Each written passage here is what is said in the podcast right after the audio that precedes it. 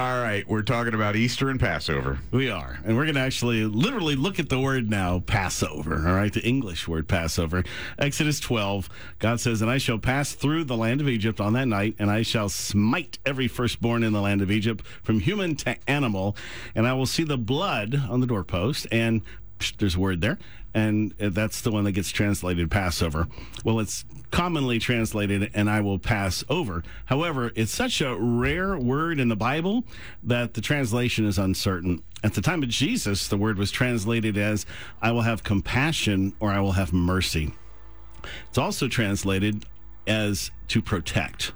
So the in Hebrew you don't have the vowels, so you just have the pesach is that word. So it looks like a P and S, and the the ch is the sound at the end. So there's three letters there. It's a primitive root, but it means it can mean to hop over.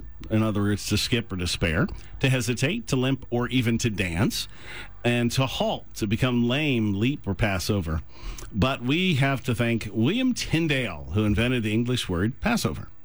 He was a reformer and translator, true father of the English Bible. He was the first to translate the Bible into modern English from the original languages of Hebrew and Greek, and he pretty much provided the basis for the King James translation. But if we go back much further than Tyndale, the original word that became Passover was that Pesach, but it wasn't the P S C H, it was P X C H. In ancient Hebrew, they didn't have an S. It's uh, it's it's that X. It, it's now what's used in the in the modern way as the S. So it's a very similar, but it's called Semek that S sound. But so the P of Passover became the Greek letter pi that we're all familiar with, the P, or the English letter P. The picture of it in Hebrew is an open mouth. So, by extension, though, what it's really talking about is the word, it's speech and breath. So, the P of Passover speaks of the spoken word of God. That's what that's about. Hmm. Now, so if you go back from the Samek back to that X, it means to lean on, to uphold, or support, kind of like a prop you would hold something up with, like a tree to to strengthen it after it got hit by a storm. The picture in Hebrew is a thorn, or because it's like an X, the laying on the hands like the priest did on a sacrificial animal.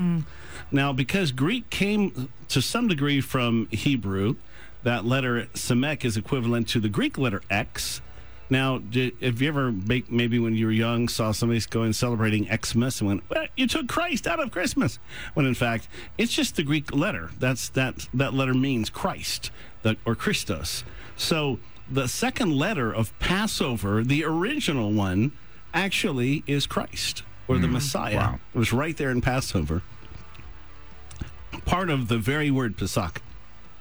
The third letter, the CH, well, that's our year here. It's the number eight, the Het.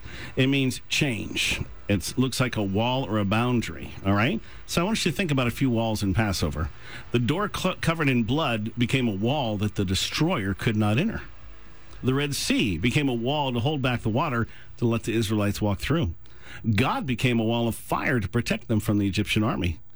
Due to the rebellion, the promised land became a wall that the Israelites could not enter. Forty years later, Jericho was surrounded by walls that could not stand against God. We've been given authority from Jesus for such a time as this. What we do affects our authority, empowers our authority, or steals from our authority.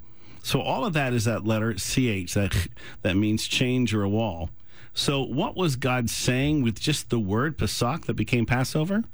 The spoken word of God, the Christ, will bring change. He'll change a wall or a boundary, basically. That's if you want to lay out the word Passover, what it means, that's one version of that. The spoken word of God that is Christ will bring change. He'll mm-hmm. change a wall, he'll change a boundary.